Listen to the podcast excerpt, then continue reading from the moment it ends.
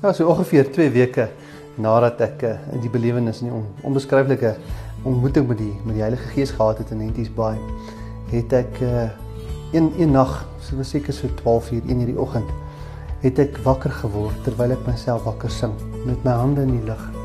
En ek het die teenwoordigheid van die Here so kragtig beleef terwyl my seentjie en my my vrou lê langs my lê in die, in die bed, het ek wakker geword terwyl ek myself wakker sing en ek het hierdie onbeskryflike teenwoordigheid van die Here Jesus beleef waar ek net geweet het uh hy roep my en hy salf my en hy en hy, en hy bekragtig en bemagtig my. Um, ek wil sê rus my toe om uit te gaan in die goeie nuus, die wonderlike goeie nuus van Jesus Christus te gaan verkondig. Ek sal dit in my lewe nooit vergeet nie want dit het my hele lewe verander. En daar het ek geweet uh die Here maak deure oop en as hy daai deure oopmaak hy sal iets begin wat hy nie klaar maak nie. Ek wil vir jou amper sê van dis 'n wonderwerk op wonderwerk wat gebeur het. Uh hoe die Here net bonatuurlik deure oopgemaak het en mense oor my pad gestuur het wat in die musiekbedryf is, wat in bediening is en uh, wat my geleenthede gegee het en elke geleentheid wat ek gekry het, het ek benut. En ek het gesê, Here, ek is hier, stuur my, Here.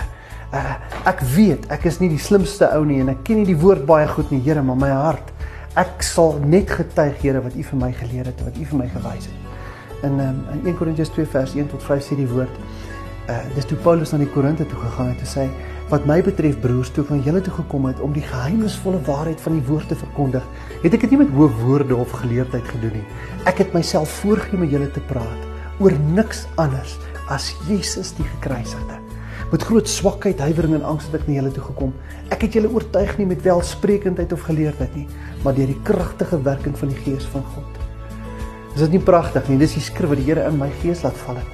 En vandag as ek nou terugkyk en terugdink, dan sê ek, Here, dat U 'n gewone ou gebruik het, 'n ou wat saam sy pelle kuier, 'n ou wat maar 'n bietjie wille agtergrond het, 'n gewone ou kan gebruik.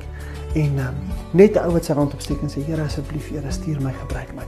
Die Here is so getrou. Ja, vandag kyk ek terug en ek sien net hoe die Here al die deure oopgemaak het. Ehm um, van 'n platenmaatskappy wat vir my gehelp het, Sony Select Musiek.